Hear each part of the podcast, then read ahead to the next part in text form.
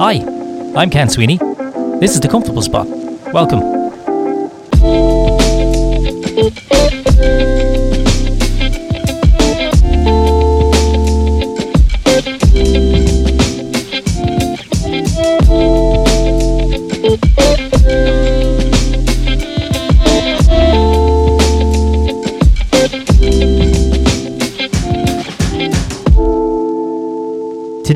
I'm joined by Irish author and academic Dr. Jennifer Cassidy. Originally from Dublin, Ireland, Jennifer is based at the University of Oxford. Having received her doctorate in 2016, Jennifer specialises in researching international development and digital diplomacy. A proud advocate of gender and human rights, Jennifer has spoken at TED Oxford and is a regular media contributor, and I was delighted to get the opportunity to have a chat with her, so I hope you're sitting comfortably and happy to stay with us. Hello, Jennifer. How are you? Fine, thank you. Jennifer, I got to know you because I follow you on Twitter. That's that's the main source of a lot of people that I get to follow around when it comes to um, politics and so on. And what I found is that you're very active and it's really great to see um, and also you make sense you know because sometimes people like me we make sense maybe 10% of the time and then the, the rest of the 90% we're just waffling. But i wanted to find out a little bit more about you know your background and so on and what brought you to where you are today. And we're not always going to talk about politics here as well so don't feel under any pressure on that one. Uh, but i wanted to ask you um you, you're very prominent in your career and it's, it's really brilliant to see. So i was wondering what what brought you to a career in diplomacy and academia? How did that start for you? Um, well, thank you for for, for say, saying such uh, lovely things uh, before you start. Um, it, I think it's strange, uh, winding road that really that brought brought me to it. I had, I really had no intention of doing anything academic, uh, anything to do with uh, let alone history, politics, just academia in general. So uh, my my life ambition goal was always to be a violinist, a musician, um, and that was set in my in my mind. I didn't. That was the avenue. That that was um, the goal. So we were all uh, well, my siblings were music scholarships to, you know, our secondary school. Uh, it didn't matter if we did homework or not, as long as we practiced. Um, you know, academics wasn't that highly regarded. um, you know, not not in a bad way, but music what was the main thing. But I think what was so wonderful about the music was because we did it to such a high standard, you know, for better or for, for better or for worse. It taught us a lot of things like, you know, like extreme discipline and dedication and, you know, and uh, played in the Irish Youth Orchestra all my life and, and, and uh, played in Carnegie Hall and Sydney Opera House and, and, and so, yeah, this, that, that was, that was all I really intended to do. And my nickname during you know, school was violin girl. Wild. and so, uh, um, yeah, academics and and actually, I was invited back to a pri- uh, a prize night at my. I'm sure I can say my school, Wesley College. Um, which I had uh, an absolutely wonderful experience. I couldn't, I couldn't uh, uh, recommend it, you know, highly highly enough and we were you know grateful enough to be all on music scholarships to uh, you know attend attend the school. But they have a speaker at the prize night uh, every every year. And I was invited back uh, a few years ago to give the speech but I opened the speech with saying oh this is you know somewhat of an amusing aspect to this invitation considering I myself, during my six years at Wesley, never once won an academic prize. And then, and then, uh, and, then everyone was laughing, and I think the principal was a bit like, "Oh God, she's gone rogue." Um, and then I said, and I was like, "Oh, and it's not like I narrowly missed these prizes, you know." And so this speech is going to be one about the un- unspoken joys of coming second. I was like, "No, no, I got nowhere near these prizes, these academic prizes."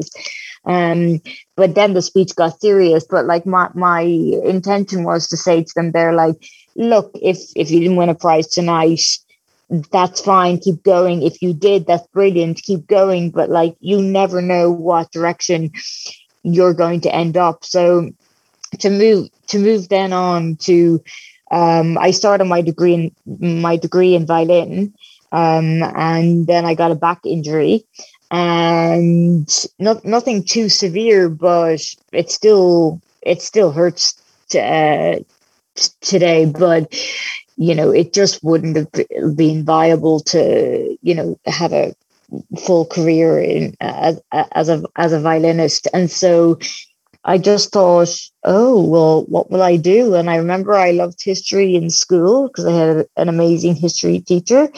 And I thought, what goes well with that?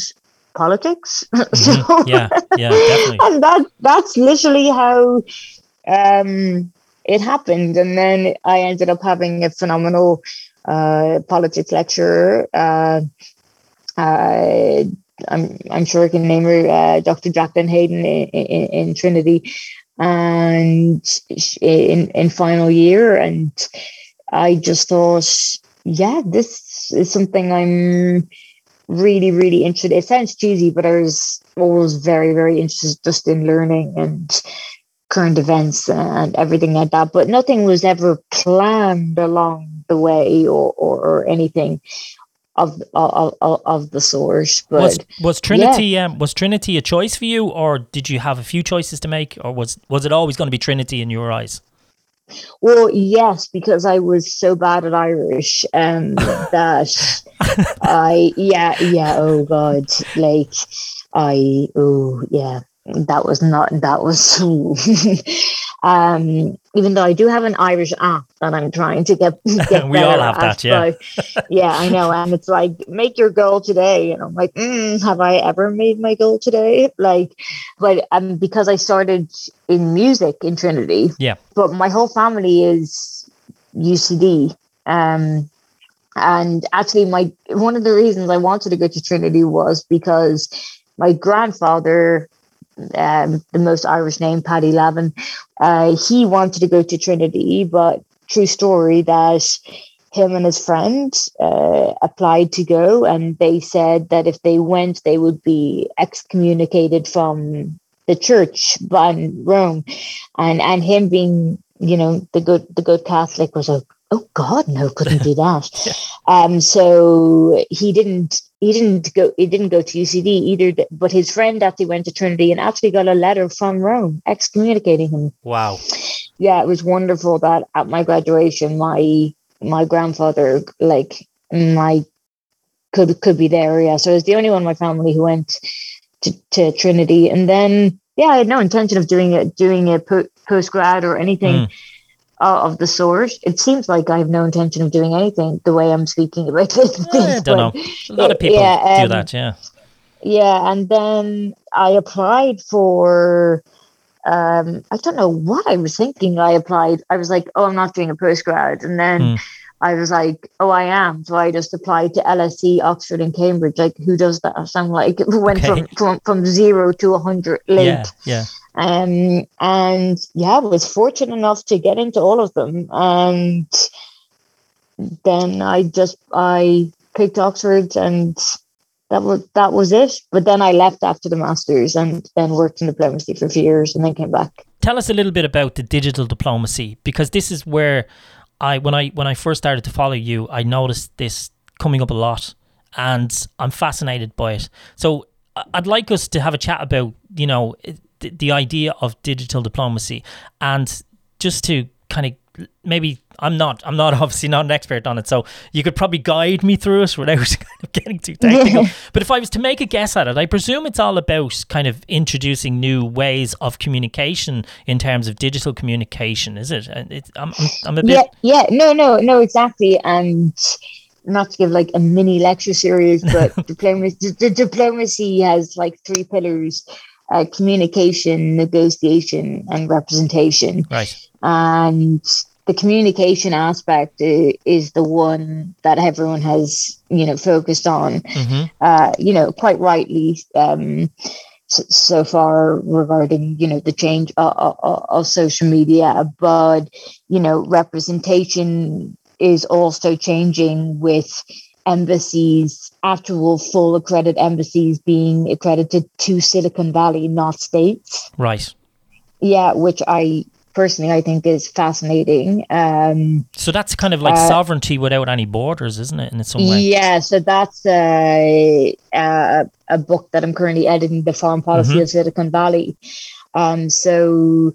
Uh, Denmark has done this. Um, France ha- have followed suit, and it's not like it's a branch of an embassy; it is an actual embassy to Silicon Valley. Wow. Because Silicon Valley holds more power than, you know, yeah. most, um, not most, but like a large proportion of, of democratic states. But it also leads the question of like they're not gov- governed under diplomatic law. So mm-hmm, there's all, exactly. all this. But, any, but all to say it's changed representation as well. It's also changed negotiation. Pandemic has, has, has shown this.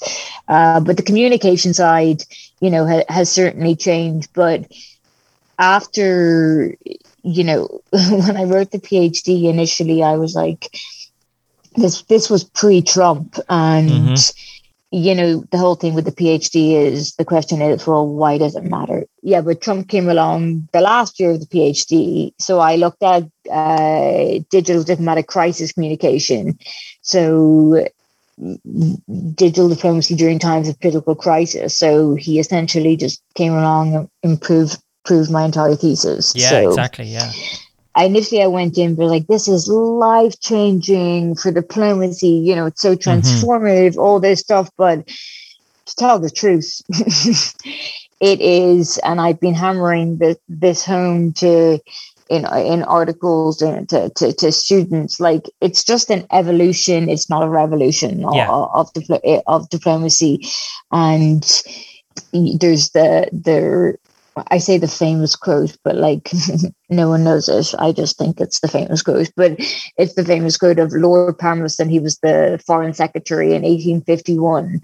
And when he received his first telegraph, he his exact statement was by god this is the end of diplomacy because yeah. he had to reply within a month i'm like mm, okay so if he thought it was the end of diplomacy because he had to quickly reply within four weeks you right. know yeah yeah this, this is certainly you know an an, an evolution uh, not a revolution you know like uh, it, like the fax machine the the telephone, the tele the telegraph. Yes, we're we're seeing it on a much wider, mm. you know, more, more diverse scale, much greater impact. No one, absolutely no one is denying that. Uh, but to say it a revolution, I think is a is a strong statement. I think which, which people would have to back up with. I think some some very very hard claims. What I've noticed especially over say the last five years on social media and particular Twitter is how embassies themselves are behaving on Twitter. So look, for example, if you look at say a book by AJP Taylor, for example, The Struggle for Mastery in Europe. So if you look at the how if you read that book and you see how dipl- you know diplomatic channels worked and how embassies worked, you know there was there yeah. was there was this level of competency and then this level of respect and also this yeah. level of uh, behavior between embassies. It was just, it was an, you know, there was this high level that was never breached. Whereas if you look at what's happening in on Twitter now, you look at say yeah. Russia, right? How do they, how their embassy behaves bad. New Zealand, how their embassy is behaving on Twitter, superb. Yeah. And this is kind of to me, it's worrying, isn't it? Because you have such a, a, a, flippancy, isn't it, about some of the, some of the way some of the embassies are behaving. Not only are they behaving pretty low in terms of like showing themselves off pretty badly, but it's kind of dangerous, isn't it? Some of the way there's some of those tweets, certainly from a historical yeah, point of view. Particularly because of the changeover of staff, hmm. and and we know that like most embassies, the longest you'd stay in an embassy would be four years um, and then you would go back to capital. And so it's a different style for each ambassador or yeah. a different style for each embassy. And, you know, the loss of credibility or the loss of tone or the change of tone is very hard to get back. Um, you know, once it's changed. However, with that said, it's almost impossible not to engage online now in, in this era of, of social media. Mm-hmm. But one of the, one of the problems is that there's just not enough training Yeah. for for for diplomats, and they're either too terrified. I think rightly so. You know, like too terrified to post something that you know could be regarded well like either a breach of national security you know mm-hmm. if you or just something that could be misconstrued the wrong the wrong way um, or they simply don't know how to use it, or they're too eager to engage, Yes. or you know they're too eager to kind of get the tone of Twitter and quote unquote get down with the youth. Um, but that's not what it's about. It there needs to be a delicate balance. Uh, you know, between actually have they call it like like uh, GDP, like government to people Yeah. um, like dialogue on, on on Twitter, which is extremely useful during a crisis where you know an ambassador comes on and actually engages with the public, Mhm. or like issue issues of diaspora, particularly like for Irish accounts in, in engaging with them, public diplomacy events, like these things are all like really really useful tools for digital diplomacies, but uh, or and, and tactics and or the digital diplomacy like communication toolbox but but like digital diplomacy spats or you Yeah. know sending memes or this kind of thing Exactly. it, it, it loses its it loses its its credibility and you know it's very hard to then enter a negotiating table after you've like share shared a funny meme for you know a laugh for for 20 minutes you you, you sometimes think is is that is that a tweet really coming from the Russian embassy in whatever country, or is it just somebody who's just kind of made up a parody account sometimes? I, the other thing I wanted to ask you was uh, to sum up on this: is digital diplomacy becoming the main f- form of diplomacy? Do you think will it be in the future the only way, or what do you think? No, it. I think it's a tendency for that to be kind of branded. It is a strand of diplomacy. hmm Like, let's not forget, like back channel the Iran nuclear deal. That was, you know, fu- okay. I know now it's they backtracked. We'll just kind of forget that backtracking Yeah. part a little. Um, but the back channel diplomacy, all of all those um, channels of diplomacy are still so so important and need to be kept up and the focus despite me you know doing research on, on digital diplomacy Mm. you know the focus on actual foreign policy making domestic um, domestic policy making in the name of your country public diplomacy tactics behind the scenes and then exposing the product when it's done when it's finished is still i think going to be the bread and butter of diplomacy. There's no way technology is not going to be integrated into as i said the negotiation representation and uh, the communication aspect of diplomacy for the rest of of time. Um, but I think a a hyper focus on it, I, I think needs to dim down a bit. And this is saying this is this is coming from someone whose job it is to study it. Yeah, I mean, I agree with you. Probably, it's become it's going to become part and parcel of the overall art of diplomacy. And as long as I think what we always need to worry about is whether the art of diplomacy becomes less and less professional. You know, and it becomes, as you say, a mudslinging match. Yeah. That's the last thing we don't want to see. I wanted to talk to you about something that I think everybody in academia seems to be talking about nowadays, and rightly so. Mm-hmm. And it's about women in academia. You've got a lot of experience, I suppose, in this. And I was going to ask you, do you think as we go into 2022 that there is a greater increasing balance and participation especially in the top positions. Because i did speak to somebody before on a science podcast about this and he said that uh, he was an academic as well and he spoke about uh, in, the, in the physics for example um, world is that there wasn't enough and there still isn't enough. And i'm just wondering in your experience have you experienced that or is it better? Every single part of me wants to say no, it's in no way better. And the diplomatic side of me wants to say, oh, yes, it's getting better. And, you know, we're moving towards this. But no, it's not. And I, I do realize, and I was talking to someone today, you know, like the fact that I'm complaining that I'm not getting like a top job at the top university in the world, like is the least problem of anyone's concern, including my own. Like the level of statement of like, oh, I'm not getting the top job in the top universe, like, you know, get over myself type of thing, you know, like so fully, fully reckon with fully recognizing that it's it's it's extremely difficult and I and I speak for the the politics and particularly for the diplomacy side, which is because that's where my experience comes from regarding like the academic realm the course that i did for my master's and then left as i said uh, to do diplomacy for a few years and then came back and was a teaching research assistant with them for four years.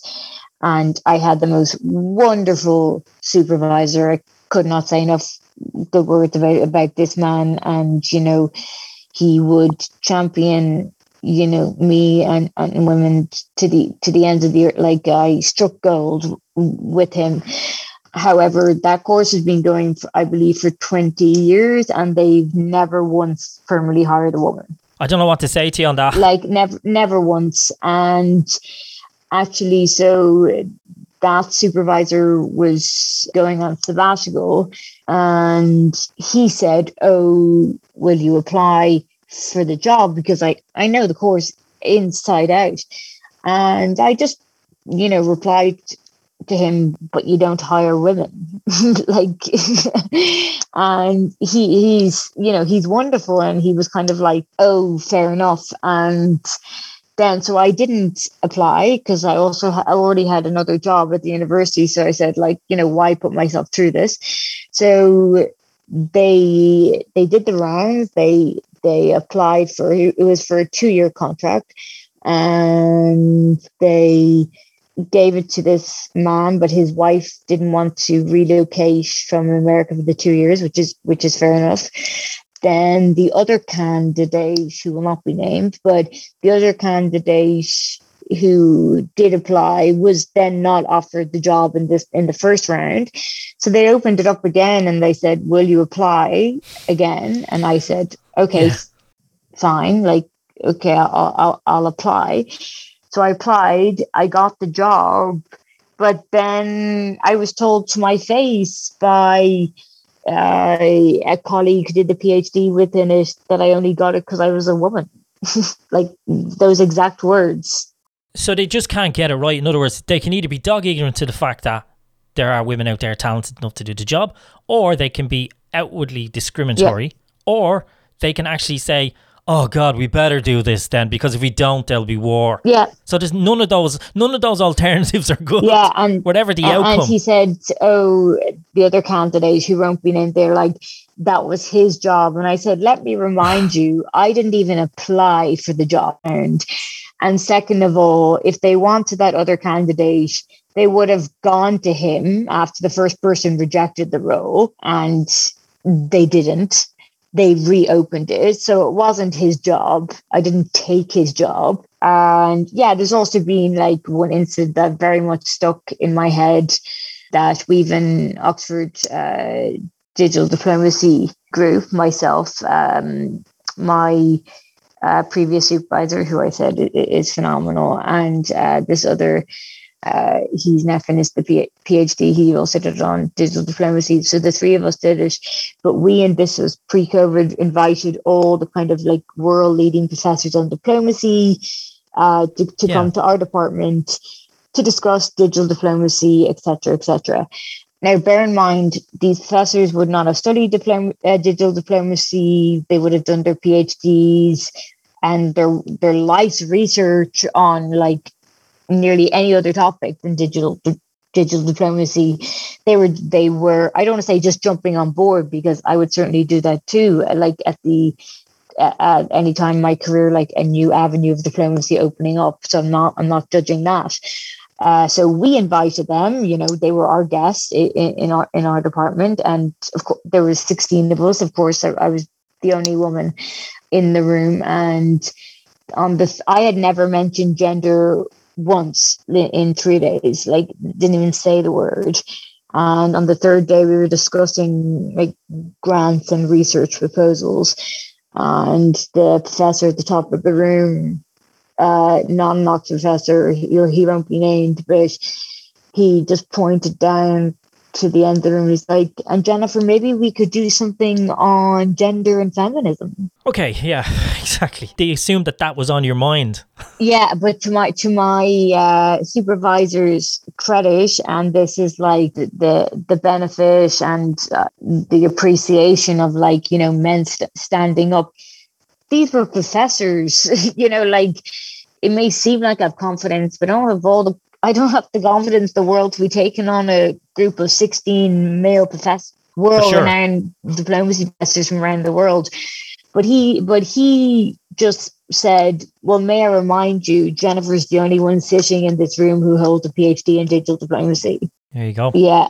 And it was thanks to him, so like, you know, made made such a difference. And to be fair to the guy who said it, came up and apologized after. Like he didn't mean to say it, but it just shows how ingrained Uh, automatic it is. Yeah, yeah. There's an entire podcast series on Yeah, that. you yeah. and I could talk for you and I could talk for three hours, and Yeah, you know three, we could have six separate podcasts on six separate subjects. It ha- I suppose at the end of the day, it- we, this decision as well should mainly fall to women as well. You know, they should have a, an active role in how uh, d- d- you know democracies are laid out because democracies are always changing, and uh, you know as long as we have equal say, in, and that's the whole idea of democracy, isn't it? It should be for everyone, Yeah. not just for men. And Yeah. that's how it applies, and I suppose that's what we need to do, isn't it? yeah, exa- The- exactly. And, and I'll just say there, and so so- sorry, I don't mean to interrupt you. Uh, like even just that story of like me not applying for the the job, I recognize myself that like I also deselected myself out of the process.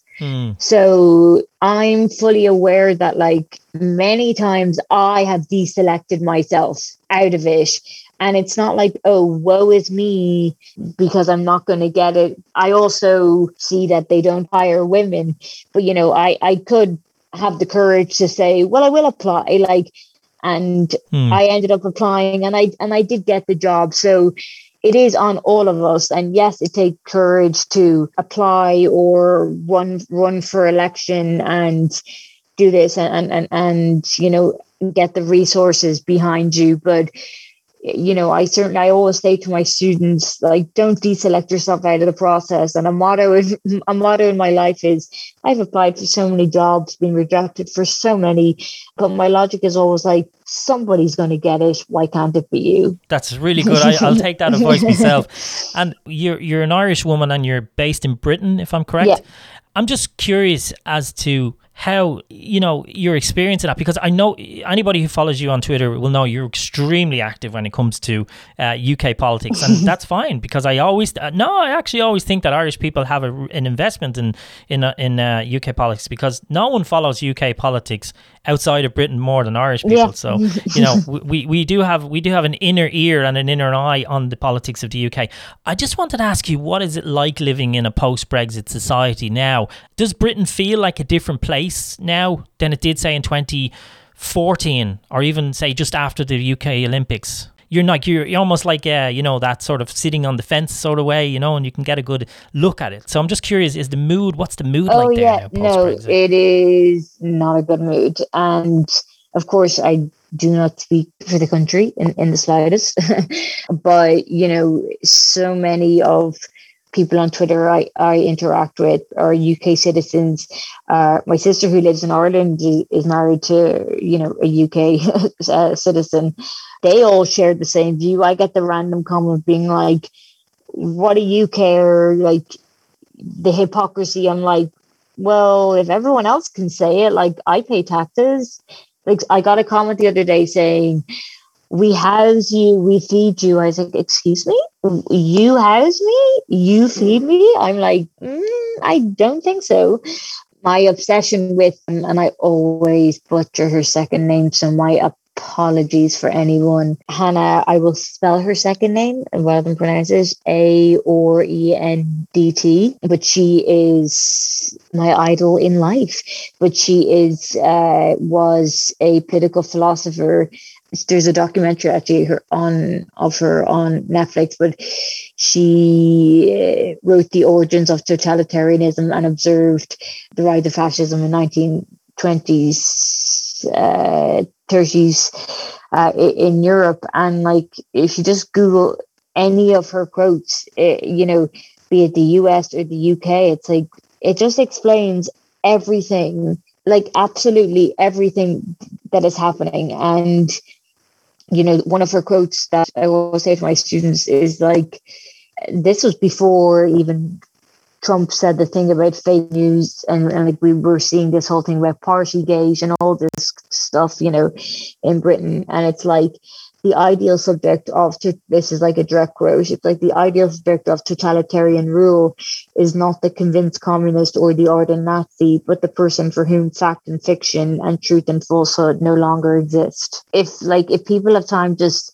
Google Hannah and then the spelling of her name that I said, M A R E N D T, um, and the banality of evil.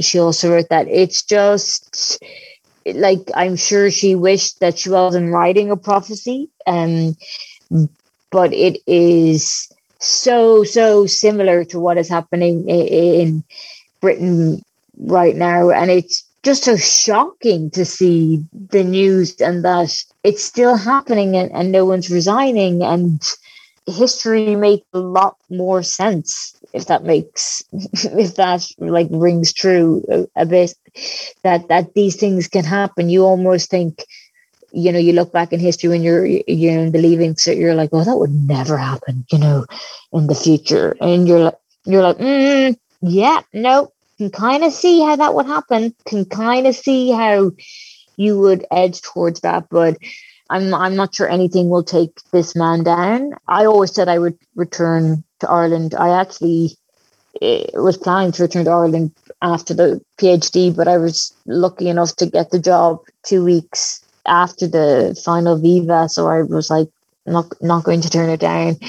But I do think Ireland's calling because you you've got such a finger on the pulse there. Like you have so many people, you know, interacting with you. It's it's it's incredible. I don't know how you keep up.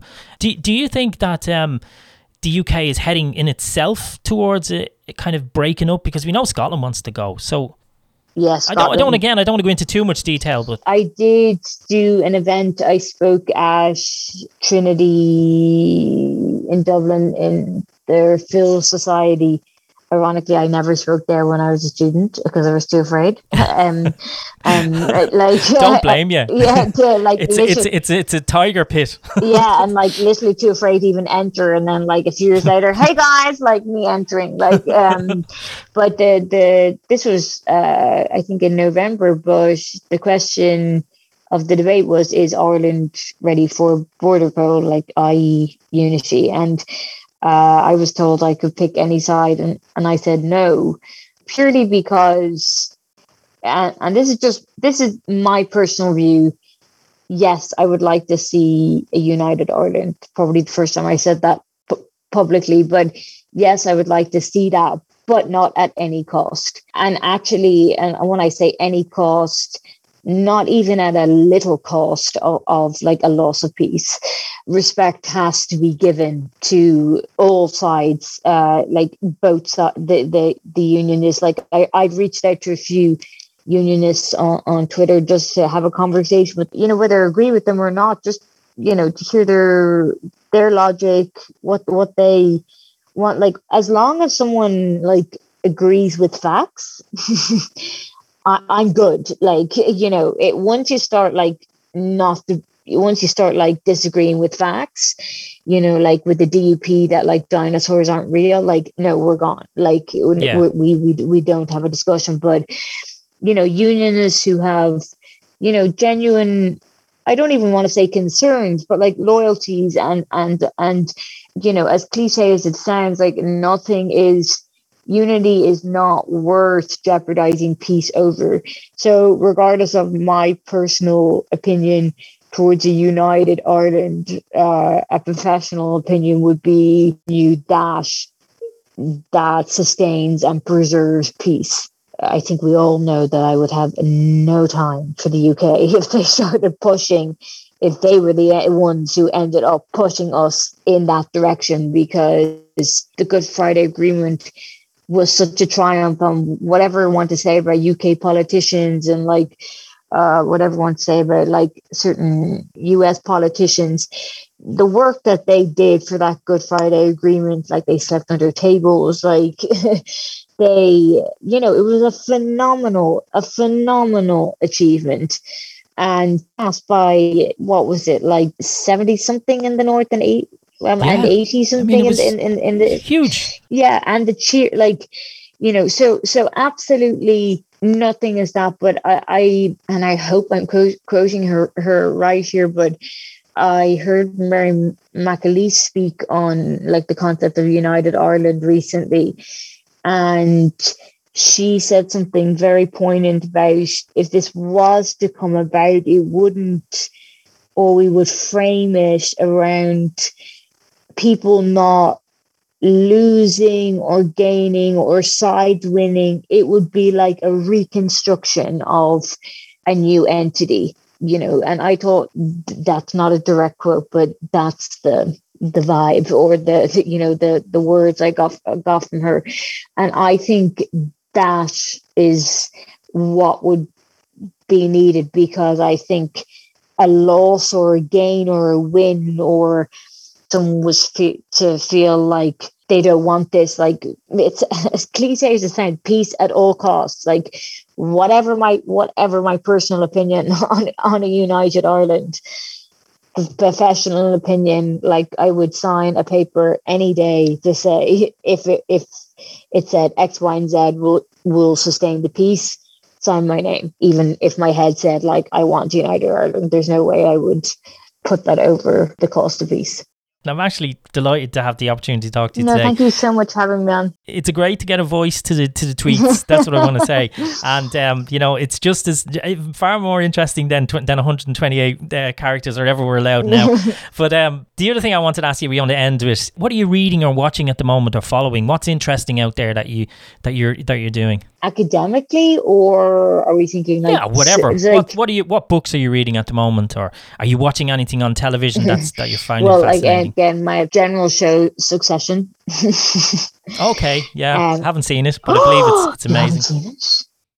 oh i know i'm terrible for television no succession is a must i have seen it twice because saw it once and then made my parents rewatch it at, at Christmas. It is phenomenal. It's kind of well, I say this with zero evidence, by the way. Um, I think it's based around the Maxwell family, like media. Rupert. Oh, right, okay. Oh, it is. I have seen that. Yeah, I have seen that being mentioned. Oh, I think you're right. I think you've got some is, background to that. It is. Yeah. No, it's it's it's absolutely brilliant. The the dialogue is just yeah, brilliant. And yeah, this uh, this may seem lowbrow, but I don't even care. Um, I am the biggest fan of Gogglebox. Oh, who isn't? Yeah, everybody loves yeah, that. Yeah, yeah. Uh, the UK version. It's like being. It's like the zoo keepers watching the zoo. Yeah, and for years I resisted. I was like, I'm not watching people watching on like watching TV. That's ridiculous. And then like me one episode in, this is the best thing I have ever seen. um, and the yeah, the UK version, Mary and Giles, just yeah, they're just Now, Yeah. I, I thought for a second now, Jennifer, you were going to say Dancing with the Stars there, and I would have had no respect for you. Oh no. we would have shut down this podcast Oh straight no, away. ne- ne- I have never never watched dancing. With, someone actually commented to me the other day saying like, "Oh, next we'll see you dancing on ice," and I was like, uh, "I don't think Oh. so." I was like, because I was like, a never. I was like, and b last time I went on an ice rink, I was like when I was 24, I was like I broke my elbow to the song of My Humps by the Pussycat Dolls. So I was like Okay, that's not a good way so to I was go. like, no. no, I was like, not the best memory. Um, so mm, no, um, but no, Succession. Oh, it's a must. An abs. Right. It's an So absolute listen, must. uh, it's been Yeah. fantastic talking to you today. I really enjoyed our chat, and actually, we, we said we were going to talk for twenty minutes. You know, we've like been talking for nearly Oh. fifty minutes, so there you go. This is like what happens when you get f- five days Yeah. later. Five days later. Yeah, I really should Yeah. do it. Yeah, yeah. You know, it's like Twitter. Twitter was invented for Irish people because we just love to communicate, and and, and you know, like people out there listening to how can these two people just talk for two, an hour? It's because we're Irish. I think it'll be interesting to see what my other guests, how long my other guests will last. You know, Yeah, I'm yeah. putting money on that that we that will be the longer one. So come here, if they want people want- people want to find you online, it's Oxford Diplomat, yeah, capital yeah. O, capital D, isn't it? Yeah, the most pretentious name ever, and it was in like I I put it at like it was uh, 2013, and I think I was just like starting the PhD. I was like, oh, I'll do this, and then I just never changed it, and now Ah, sure. Who um, cares? It's yeah, brilliant. it's yeah, easy to remember. Sure, if you try if you tried to get that now, you'd have to add about five thousand numbers beside it. so- Yeah, and and my my not that I well my Instagram I, I is more just like a personal thing, but I think I Mhm, downloaded mhm. Instagram like the second day it came out. Like so right. so my name on it is just at my name is Jennifer. That, that, Oh, like that- that's that's actually quite cool. that's how that's how quick it was. But that's just like not that political. That's just base that's just basically memes. I'm sure Jennifer Lopez was pretty annoyed when she saw that. I know. because she'd be the sort I that would love to get she did text me and was one, like, Jennifer, that's really annoying. She didn't, I thought she was going to email you and ask you for like if you wanted two thousand, you know, two million dollars or something to get, take that off you, but obviously not. yeah, I was That's like, not the way it um, actually, Jen, I'll take five, but that's cool. Yeah, yeah, yeah. Just get me, just get me something in the local curry shop. I'll be yeah, fine. yeah, yeah, yeah, like a spice bag and we're around. Yeah, like, yeah, yeah, yeah.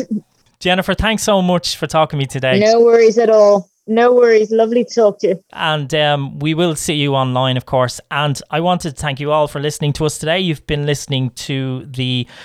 Oh, my name is Ken Sweeney. This is the Comfortable Spot podcast. I hope you were sitting comfortable throughout that whole interview, Jennifer. Of course, you can get Jennifer online. I would thoroughly recommend it if you're interested in good conversation, a bit of banter, Irish style, and uh, sticking up for us over here. Dr. Jennifer Cassidy at Oxford Diplomat on Twitter. Thanks so much for listening to us today, and we'll see you real soon. Take care. Bye